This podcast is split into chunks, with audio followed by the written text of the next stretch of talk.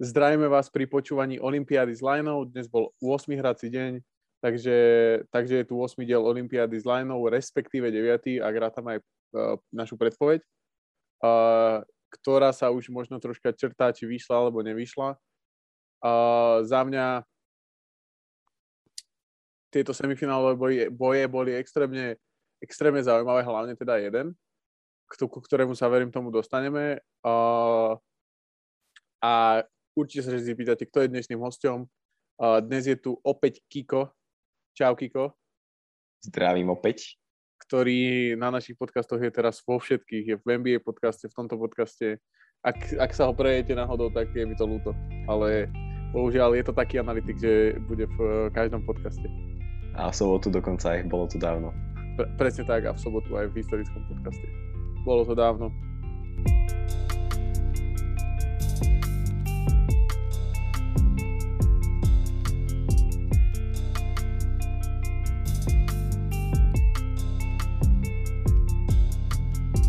Každopádne, včera vyšiel, myslím, nie, predvčerom vyšiel, áno, včera vyšiel NBA podcast, si chodte určite vy, vypočuť. Zhrnuli sme tam časť off-season, bo, bohužiaľ to tak, tak vyšlo, že ešte sme tam nezhrnuli tú časť, možno takú ten, ten druhý, myslím, že prvé dva dní sme zhrnuli, tretí, štvrtý ešte zatiaľ nie. Ten bude v ďalšom podcaste, kde sa mega veľa zaujímavých vecí udialo, takže určite sa chodte na to pozrieť, na, e, vypočuť si to, ak ste fanúšikovia NBA basketu, čo verím tomu, že ste. Uh, ale teraz naspäť uh, k tomu medzinárodnému. Olympiáda, predposledný deň vlastne, predposledný hrací deň. Dnes nastúpili dva zápasy, respektíve dva, dva týmy proti sebe v prvom semifinále, dva týmy v druhom semifinále. Prvé semifinále USA, Austrália. Tak Kiko, čo si ty čakal a čo to nakoniec bolo? Tak ja som dal v tom predpochádzajúcom podcaste aj nejakú tú predikciu. Teším sa, alebo teda minimálne e, niečo svedčí o tom, že som predikoval dobre. Mm-hmm.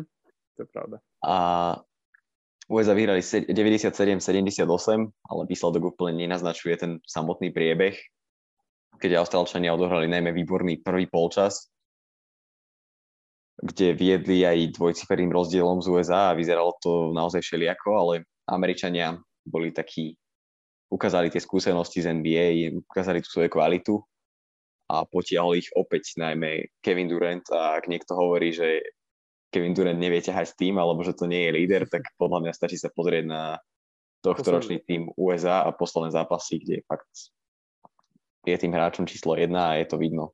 Nepadalo mu to spoza oblúka, ale ako náhle zahral jedna na jedna, tak, tak hráči Austrálie išli do kolien.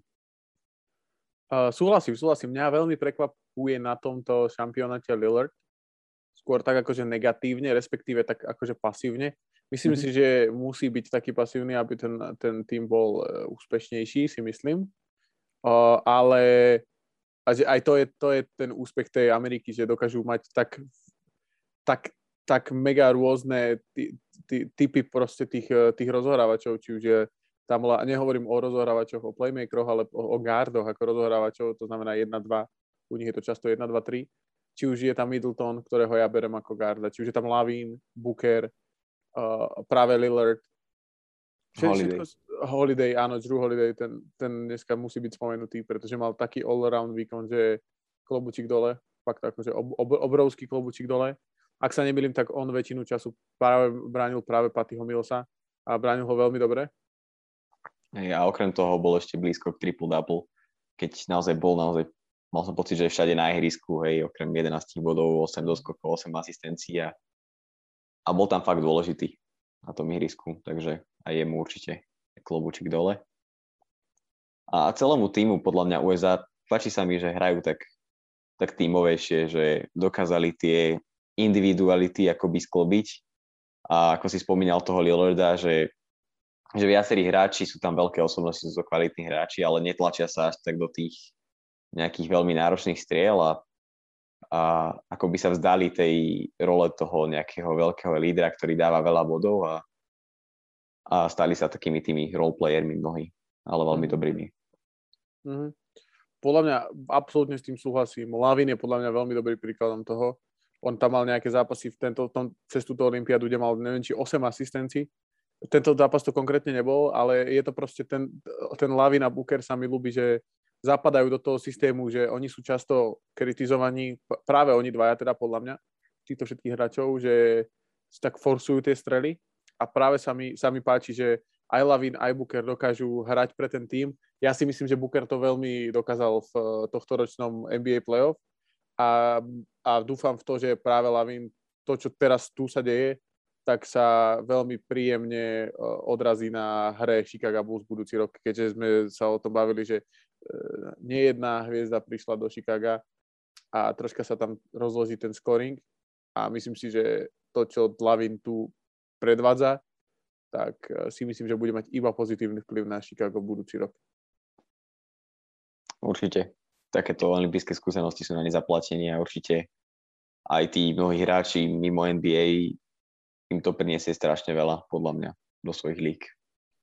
Absolútne. A čo sa týka tej Austrálie, tak ťažko povedať, že kde podľa mňa, ja si osobne myslím, že to proste bolo, za prvé to bola tá tretia štvrtina, tá bola extrémne rozhodujúca, kde Booker dal 10 bodov, KD dal 7 a, a Austrália dala vlastne iba 4 koše z pola tej, v tej uh, tretej štvrtine a prehrali ju proste o 22 bodov a bolo to vybavené.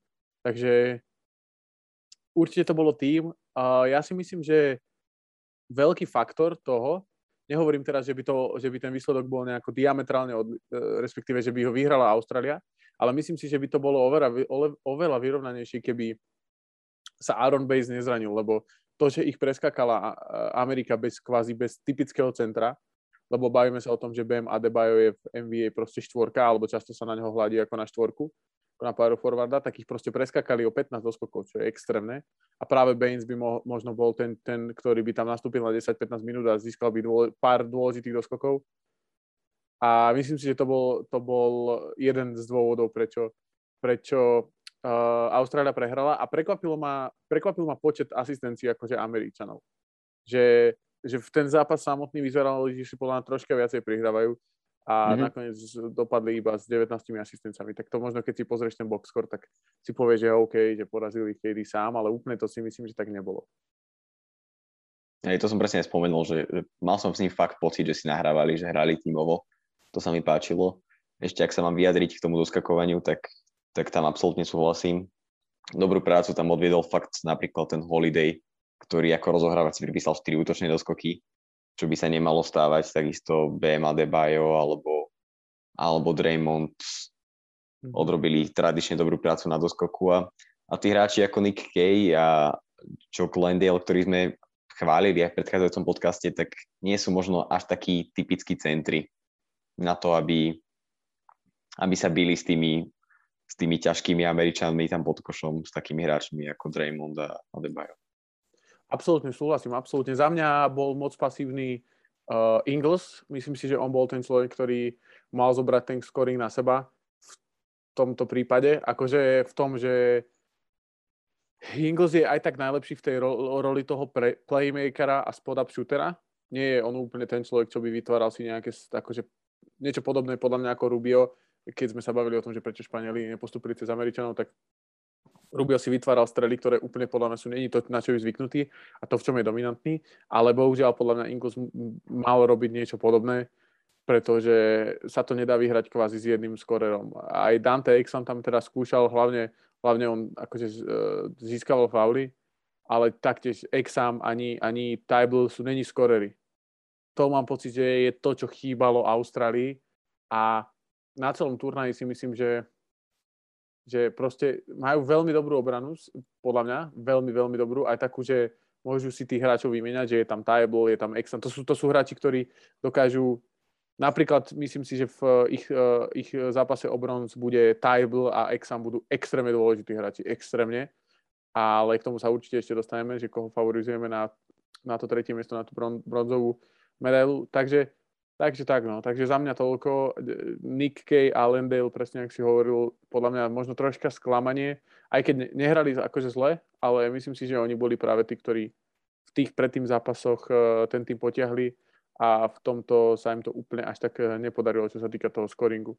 Predsa len Nick Kay, e, teda Joe Landale dal iba 11 bodov v nie až takej možno úspešnosti ako v niektorých zápasoch v skupine a Nikkei, Nikkei takisto iba 7 bodov a mal tam zápasy v skupine, kde dal 15-16 bodov, takže podľa mňa možno toto boli tie, tie rozdielové veci. A taktiež Patty Mills si myslím, že keby dal 25-30 bodov, tak ten zápas úplne inak vyzerá, ale bohužiaľ nestalo sa tak, nepadalo mu, čo samozrejme pramení z tej výbornej obrany, o ktorej sme sa bavili. No hej, akože nemôže mu ísť každý zápas a to, že sa Austrália na neho spolieha celý turnaj je v podstate tak trochu ich chyba. Naozaj podľa mňa Joe Ingles je pasívny priebehu celej Olympiády, je pre mňa trošku také sklamanie, že nemal nejaký taký zápas, kde by som si povedal, že OK, že tento dokáže ten tým ešte potiahnuť. Stalo to viac menej všetko na Billsovi. A odohral stále podľa mňa dobrý zápas, pripísal si 8 asistencií a stále to bolo, bolo o ňom makal tam aj v obrane, keď vypichoval prihrávky a akože páčil sa mi naozaj. Krem toho tri útočné doskoky na rozhrávače tiež super. Mm-hmm. Ale, ale žiaľ nestačilo to, museli sa pridať aj ostatní hráči. Exum hral podľa mňa veľmi fajn, ale, ale nestačilo to. Presne ako si povedal, nestačilo to, ale myslím si, že Austrália má, má teraz musí sa tak dať dokopy a musí zabojovať o tú, o tú bronzovú medailu a myslím si, že aj tak za nich úspešný šampionát.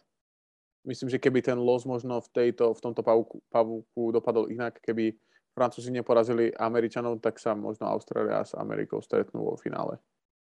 Si myslím. A, asi hej, v podstate Austrália neprehrala doteraz žiaden zápas a tento v podstate držala 3 zo 4 štvrtín dobrý krok s Američanmi. Tá tretia im dosť výrazne teda ušla, ale, ale je to fakt ťažké no, s takýmto tímom. Absolútne. Absolútne. Američania teda sú vo finále. Niečo, čo možno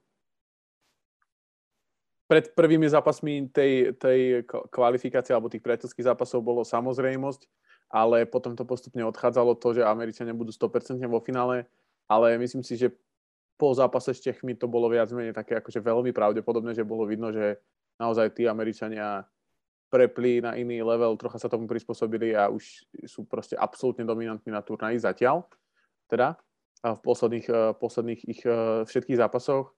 Takže toľko bolo prvé semifinále. Teraz ideme k druhému semifinále, ktoré uh, ja, ja teda, keď, keď sa pripravím na podcast a pozerám ten zápas, tak si, tak si píšem také, také vlastne vždy, keď sa niečo udeje, čo si myslím, že je dôležité, tak si píšem, že jeden riadok si napíšem nejakú poznámku, o ktorej chcem potom hovoriť. A pri tomto zápase tu mám asi 30 poznámok, ktoré som si všimol, ktoré boli pre mňa proste strašne, strašne fascinujúce. Tak ideme na to. Ideme, ideme na to. Chcel by som možno ten zápas, ten bol tak zaujímavý, že ako za mňa, že wow, wow zápas, fakt, z obidvoch stran. Aj z toho možno zážitku pre toho, pre toho fanušika. Uh, ako si ty hodnotil prvú štvrtinu, začiatok zápasu? Prvú štvrtinu. Prvá štvrtina mi prišla taká taká veľmi ofenzívna a bojovná, že naozaj obidva týmy nastúpili do toho zápasu. V podstate oba boli doposiaľ neporazené a povedali si, že, že teraz naozaj ide o všetko a že teraz nás čaká oboch ťažký super, čo sa v podstate aj potvrdilo na tej vyrovnanosti v priebehu celého stretnutia. A podľa mňa presne taká energická bola celá tá prvá štvrtina. Skorovalo sa podľa mňa dosť rýchlo. Hralo sa to najmä cez tých cez tých primárnych ballhandlerov, či už cez Luku, alebo na druhej strane napríklad cez Dekola. Uh-huh. A v tomto sa niesla v podstate celá štvrtina. Rýchlo dávať body. Prišla mi taká možno trochu individuálnejšia z hľadiska jednotlivých hráčov a padali tam body, v podstate skončila tiež 27-29, čo asi len potvrdzuje to, že že sa hralo ofenzívne a rýchlo. Absolútne, absolútne. Za mňa prekvapenie, akože Fournier mal veľmi zlú prvú svrtinu, bol taký akože veľmi taký mlkvý, uh, ale prebrali to hráči napríklad ako Dekolo, čo si hovoril. A aj Gobert tam mal pár akože útočných doskokov a dobrých, uh, do, dobrých takých uh, typinov, pár bodov. Uh, za mňa proste tá story toho prvého, tej prvej štvrtine bola, že proste Francúzi nedokázali ubraniť, Gobert bol úplne že nulový na pick and roll Luka Toby uh, respektíve Dončič Toby, Mike Toby. Uh, ten pick and roll je tak, oni majú tak dobrý ten pick and roll, že Luka dával z toho stepback trojky, dával floatre, házal mu eliupy a to všetko len preto, lebo tam bol proste Mike Toby a na druhej strane tam boli traja hráči, ktorí stáli proste, spravili ten spacing. To znamená, nikto nemohol od nikoho odstúpiť a za mňa to bolo úplne ab- absurdné, koľkokrát oni dokázali ten pick and roll proste každý útok za sebou furt non-stop a tam proste bolo niekoľko Eliopov. Myslím, že to by mal 10 bodov za prvú štvrtinu alebo nejak tak. Veľmi, veľmi, veľmi, veľmi do, dobrý výkon takto. Hlavne z tej lukovej strany, že ten, ten mu tam fakt nahádzoval úplne proste bomby. Fakt bo, bo, hrali veľmi dobre tú prvú štvrtinu. Ale myslím si, že veľmi dôležité tam bolo to, že uh, práve Dekolo a uh, TLC Timotelu a Ukabarot udržali tých Francúzov v tej prvej štvrtine. Ja som to tak vnímal naozaj, že tam proste odskočili tí Slovenci na pár bodov a že práve TLC tam potriafalo nejaké trojky, Dekolo e, spomalil tú hru, e, dal možno nejaké, nejaké midrange uh, strely, takže, takže toto pre mňa bolo akože kľúčové v prvej štvrtine. Uh, potom, potom prišla druhá štvrtina, ktorá bola diametrálne odli, odlišná od toho. Uh, vystredal vlastne Gobert tam potom teraz stredal za Fola, kde automaticky išli Slovinci do, do toho dimeča, ktorý si myslím, že ten matchup akože vyhral, ak by sme to dali na matchupy, tak Fall versus uh, versus uh, ten, ten, ten Dimec, alebo Dimec, tak, uh, tak ja, za mňa Dimec akože vyhral ten, ten matchup, aj keď, aj keď možno na číslach dal iba 4 body, ale fakt ten matchup proste vyhral, podľa mňa. Dokázal brániť pick and rolly a Fall bol úplne nulový na, na uh, keď, keď, keď na, či už to bol Luka, alebo to bol Prepelič, alebo kto, ktokoľvek, kto, Blažič, ktokoľvek uh, vlastne bol ten uh, primárny ball handler. Takže tak som ja videl druhú štvrtinu. Extrémne dôležité podľa mňa v druhej štvrtine bolo, že Luka na 2, 2,5 minúty odišiel z ihriska a Francúzi to stiahli iba o 2, o dva body. Keď išiel Dončič dole z ihriska, tak vyhrávali o 2 a prichádzal na ihrisko za remizu, čo bolo podľa mňa extrémne kľúčové na strane Slovenska, že dokázali to, že Luka proste 2,5 minúty nehral, dokázali vlastne ten náskok ako keby podržať, alebo teda z, ne, nedostali sa do nejakého strašného minusu. Hej, akože môžem súhlasiť, keď som dobre potiahol Prepelič práve, ktorý mal podľa mňa túto druhú štvrtinu hlavne veľmi dobrú, ale všeobecne súhlasím s tým, že že Fold to pod košom nezvládal prakticky celý zápas a bol taký, taký neviditeľný a v obrane bolo vidno rozdiel medzi ním a Gobertom. Oci spomínal si, že Gobert možno nezvládal tie, tie jednotlivé pick and rolly, ale pod košom bol taká hrozba a tí mhm. hráči sa báli vnikať práve keď bol Gobert na ihrisku, najmä teraz zo začiatku zápasu a potom, potom ako náhle prišiel fall, tak sa ten kôž úplne otvoril a hráči ako Prepelič, a Blážič napríklad začali vnikať do koša a, a začalo sa dariť týmu z tohto hľadiska. Absolútne. Za mňa ešte ako fanúšika New Yorku Knicks bolo, bol pola, a myslím si, že to je veľmi underrated, bol, bol e, Nilikina dosť dôležitý. Keď TLC si išiel oddychnúť, tak Nilikina tú druhú štvrtinu vlastne bránil toho luku extrémne dobre. Akože to, že, to, že na konci skončil 0-4 a 0-3 za 3 body je jedna vec, ale Nirikina fakt bránil extrémne dobre toho luku. Je, je to proste, keď sa pozrieš na ten box score, tak vlastne má tam plus minus jeden bod a má tam samé nuly, ale on bránil v druhej štvrtine si myslím, že aj Nilikina bol uh, dôvod toho, prečo dali Slovenci iba 15 bodov. Môžem súhlasiť, naozaj Nelikinu ja vnímam dlhodobo ako, ako skvelého obrancu, žiaľ nedokáže nič pridať v tom útoku, ale odviedol dobrú robotu a, a je vidno, ako niekedy stačí prísť na pár minút podaní takéhoto hráča, ktorý možno vie iba, iba dobre hrať na tej jeden, jednej strane a platí, platí to aj o tých útočníkoch, čisto útočných hráčoch, že niekedy ich tam stačí na pár minút, aby zmenili trošku ten pace of the game Presne tak. To, čiže to, ako ten zápas vyzerá a proste spravili tam skrátka nejakú zmenu. A podľa mňa Nidiky na to dobre dokázal, dokázal toho Dončiča vyviesť z miery a na chvíľu to určite zabral. Uh, absolútne. A do polčasu sme išli viac menej teraz vyrovnaný skore, uh, respektíve Slovenci vyhrávali o dva body, ale viac menej to bolo vyrovnané. Uh, potom, čo som akože, pre mňa bolo veľmi dôležité v tretej štvrtine, že Batum za vlastne znova, bra- uh, Batum si myslím, že najviac času strávil na Dončičovi a potom ešte TLC, oni ho bránili najviac, ale Batum uh, ho bránil podľa mňa na to, že akože bez, so všetkou úctou na to, aký je starý uh, Nikolas Batum, a na to, že dva roky dozadu ho všetci odpisovali z NBA, tak dnes bránil proste jedného z najlepších hráčov na svete a bránil ho výborne. A Francúzi bránili tak strašne dobre, eliminovali všetkých strelcov Slovinska, že vlastne či už Čančar alebo Dragič, to, čo sme sa tu bavili niekoľkokrát, že Slovenci sú najlepší, keď presne títo strelci ako Čančar, Dragič, uh, možno aj Prepelič viac ako, ako v tomto zápase, dokážu triafať trojky a dokážu trafať voľné trojky. A tie dokážu trafať len kvôli tomu, keď Luka dostane, dostane stredí ihriska po pick and role. A to bolo podľa mňa ako primárne uh, nejaké to, čo chceli dosiahnuť Francúzi, že povedali, že proste ani za Boha Luka, ne, Luku nepúšťajte do stredu. Na začiatku, na začiatku zápasu im to moc nevychádzalo, práve toho pramenili tie Eliupy Tobimu, ale v druhej, tretej štvrtine už sa im to veľmi, veľmi darilo robiť a práve Batum potom aj Gobert tam mal veľmi dobré akože possessions proti, uh, proti, proti Dončičovi na, na, v obrane. Takže za mňa e, bol proste ten game changer v tomto prípade, v tej, tej tretej štvrtine, tá výborná obrana francúzska, výborná, fakt, že veľmi dobrá. A ešte doplním, na konci tretej štvrtiny tam bolo veľmi dôležité, že Blažič trafil dve trojky, a respektíve jednu trafil na konci tretej, druhú trafil v štvrtej.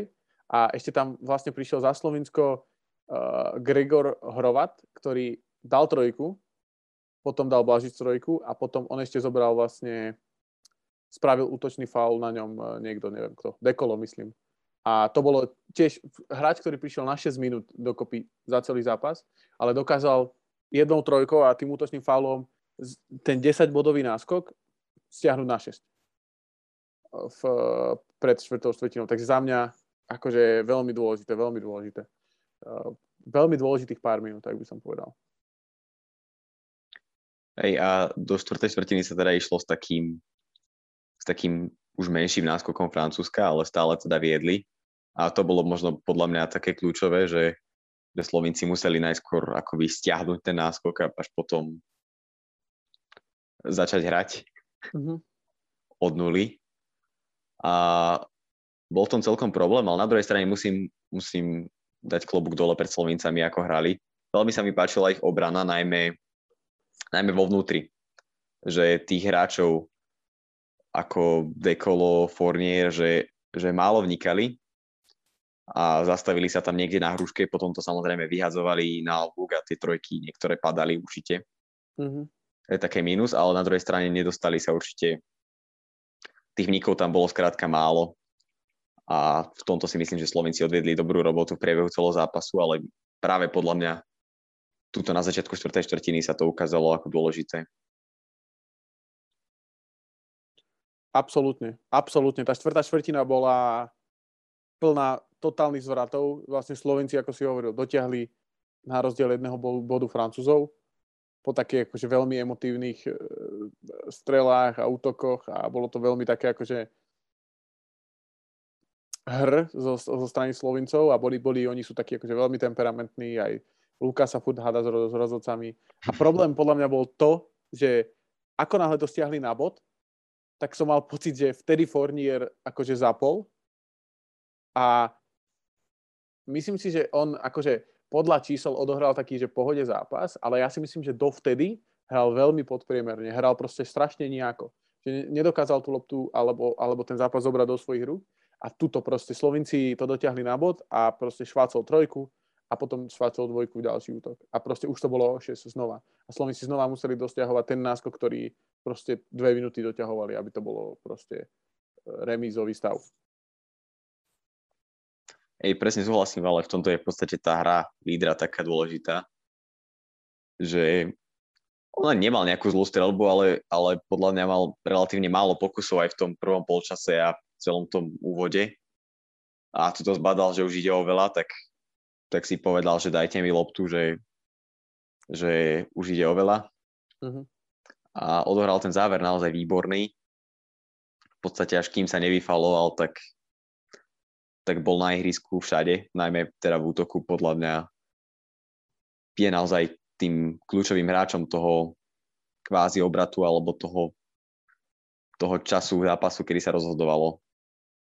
No a potom v úplnom závere pre mňa kľúčový, dnes si ho spomínal, teda TLC, ktorý tam trafil tú veľmi dôležitú trojku, ktorá bola síce otvorená, ale, ale aj tak bola mimoriadne dôležitá. To bolo na 90-86 a potom už bolo mm. prakticky rozhodnuté. Uh, vieš, ja si nemyslím, že bolo prakticky rozhodnuté. Akože za mňa predtým ešte bolo veľmi dôležitá possession, kedy Preperič dal end one, netrafil šestku, to by doskočil a druhý end one a stiahli to vlastne vtedy na remizu. To ne, myslím, že to bolo 8-3, 8-3, to som si není istý.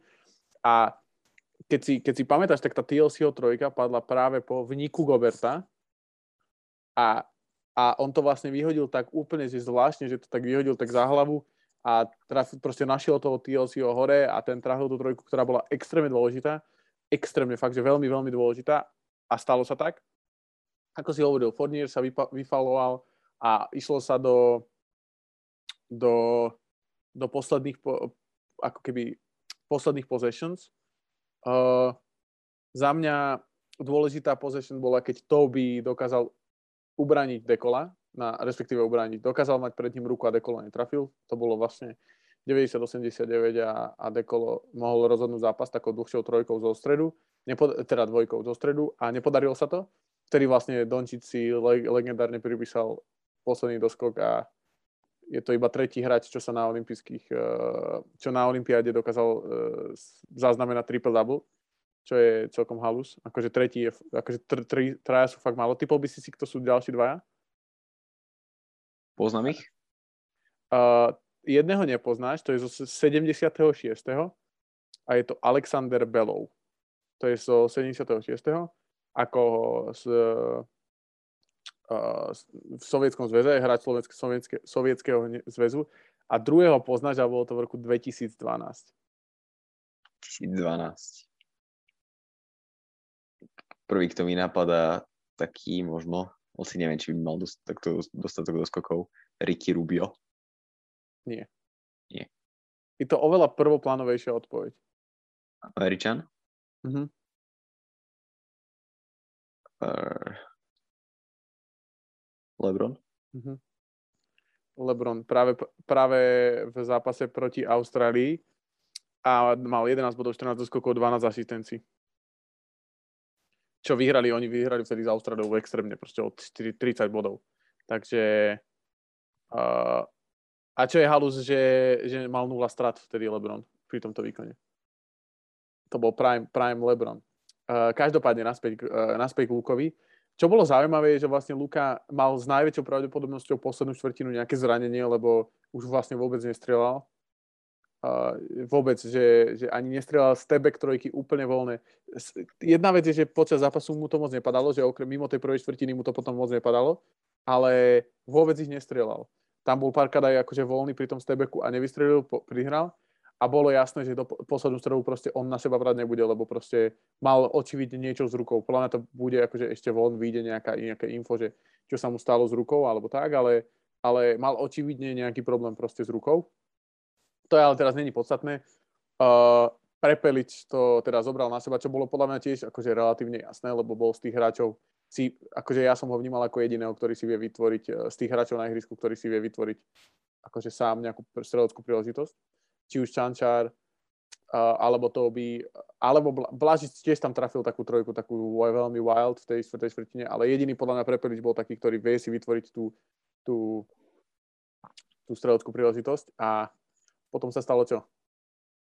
Potom prišiel veľký blok Nikolasa Batuma, ktorého si ty nazval nejakým akože veľmi starým, ale, ale on až tak nie je. Jemu len odišla tá výkonnosť, má len 32 stále. OK. Čo nie je až také zlé.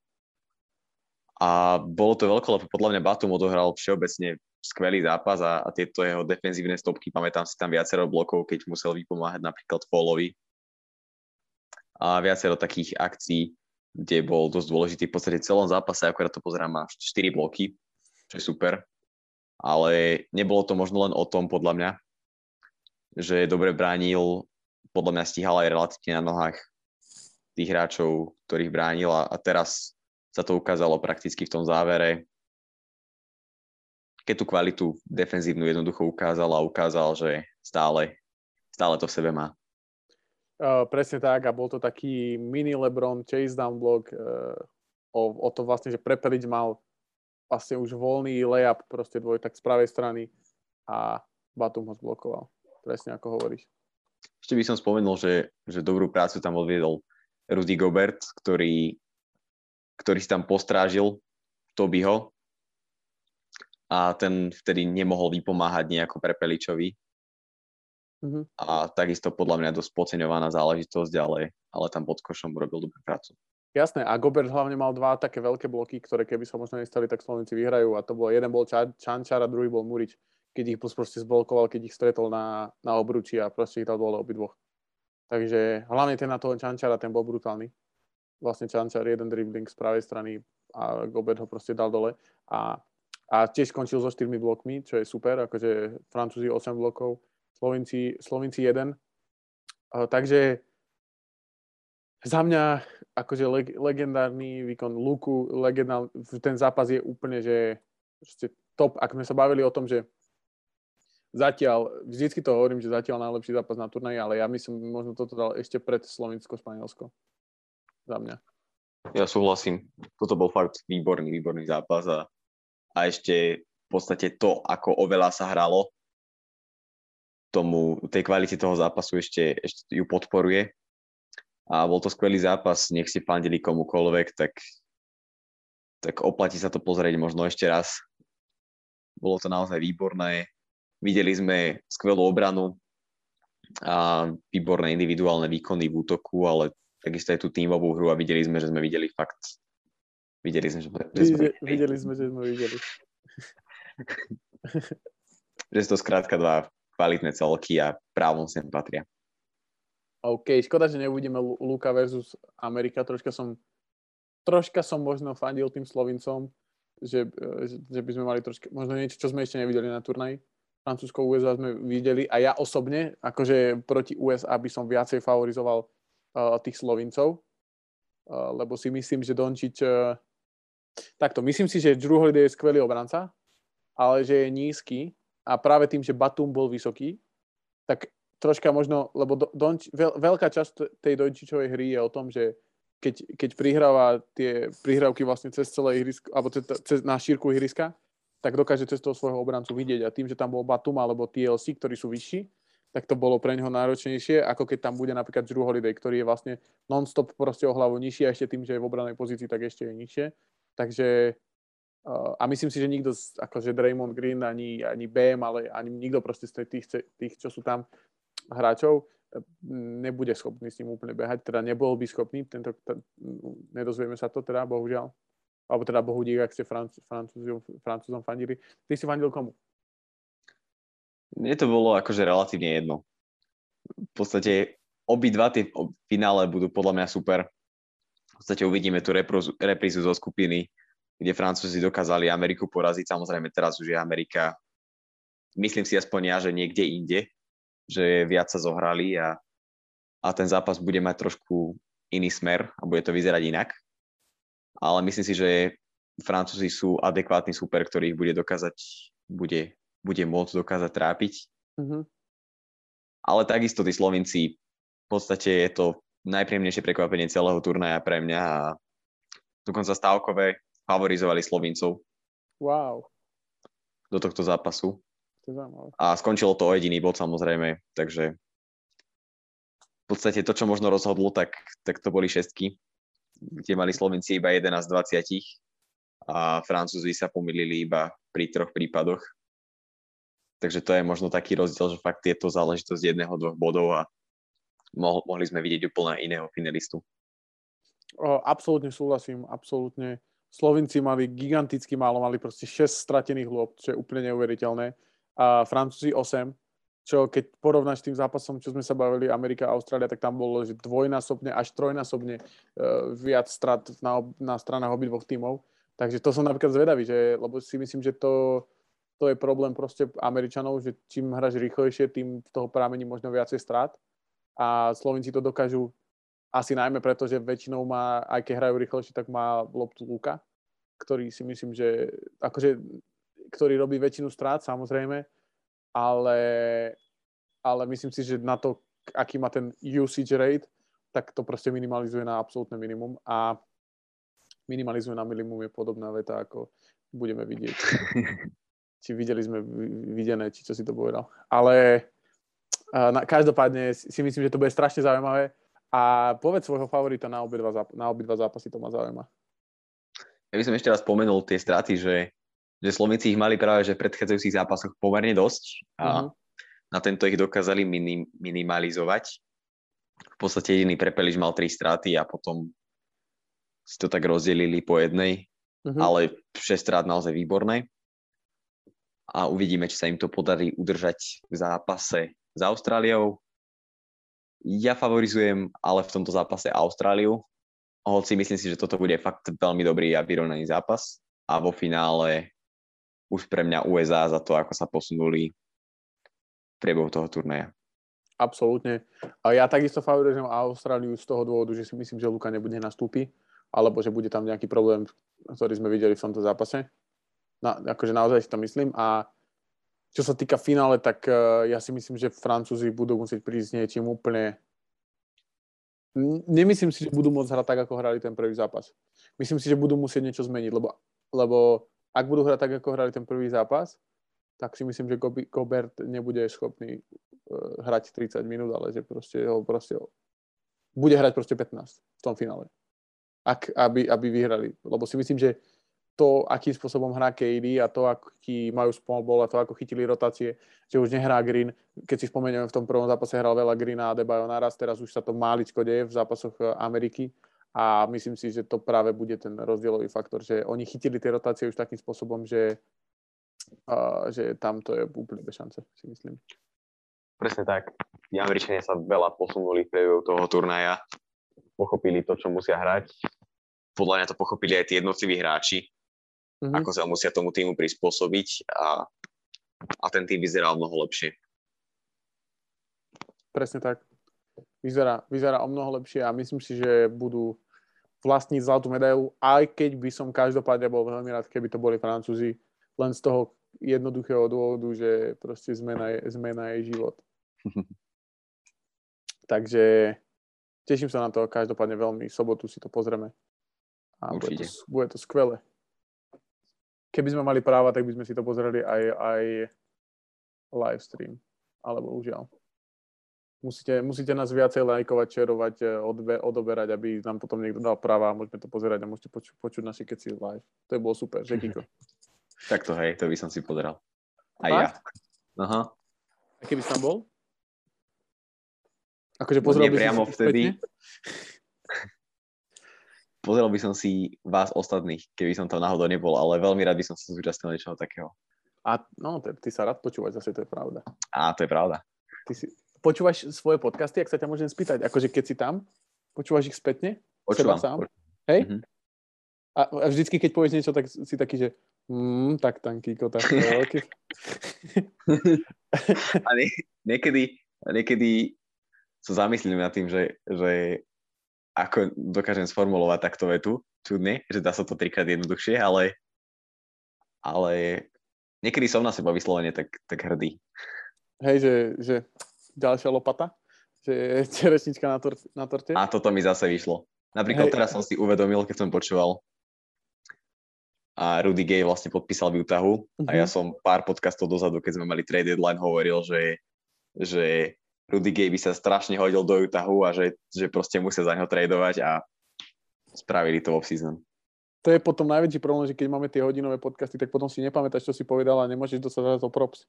Ale podľa mňa sme tam veľa vecí potrefali. Ty si, ty si pamätám, že ty si hovoril, že my sme tam trafili teda toho Hofforda za Kembu. Mm-hmm. čo nebolo zase až také podľa mňa zle typnúť, akože až také náročné, tak by som povedal, ale uh, podľa mňa sme veľa vecí podrafali a zase aj veľa myslí, no bohužiaľ. Uh, nič sa nedá robiť. Uh, séria Nix Hawks asi zostane navždy v našich pamätiach. uh, dobre, tak toľko teda Olympiáda s Lineou. Uh, ďakujem, Kiko, že si si našiel čas, že si dnes prišiel. A ja ďakujem. A ešte ťa teda raz budeme počuť. Predpokladám, v tom pos- v úplne, úplne, keď si dáme recap toho celého, čo sa stalo. Dúfajme. Dúfajme. A, takže toľko Olympiáda s Lineou, diel číslo 8. Ideme do finále. O zápas, o tretie miesto v finále bude Amerika versus Francúzsko číslo 2 to znamená, oni sa už na turnaji stretli, uvidíme ich druhýkrát vo finále a druhý zápas bude Slovinsko-Austrália, Luka proti celému svetu, tak uvidíme, či sa, či sa im podarí získať legendárnu medailu, fakt, že legendárnu pre Slovincov. Potom, ako vyhrali majstrovstvá Európy 2017, tak teraz majú ďalší úspech na dosah a to je medaila z Olympiády, čo je úplne proste absurdno neslychané pre krajinu ako je Slovinsko, ktorá má neviem koľko, 2,5 milióna obyvateľov. Mm-hmm, tak nejak fú, halus, fakt halus. Môžeme závidieť. Je presne tak, je čo závidieť. A určite nás počúvajte, followujte nás na Instagrame, na YouTube, na Facebooku, na, choďte na druhalena.sk, nájdete tam všetko, čo potrebujete a ďakujeme vám za vašu podporu a po, Olympiáda z Lajnu sa, sa blíži do konca. Ďakujeme, čaute, majte krásny deň. Ahojte. Čaute.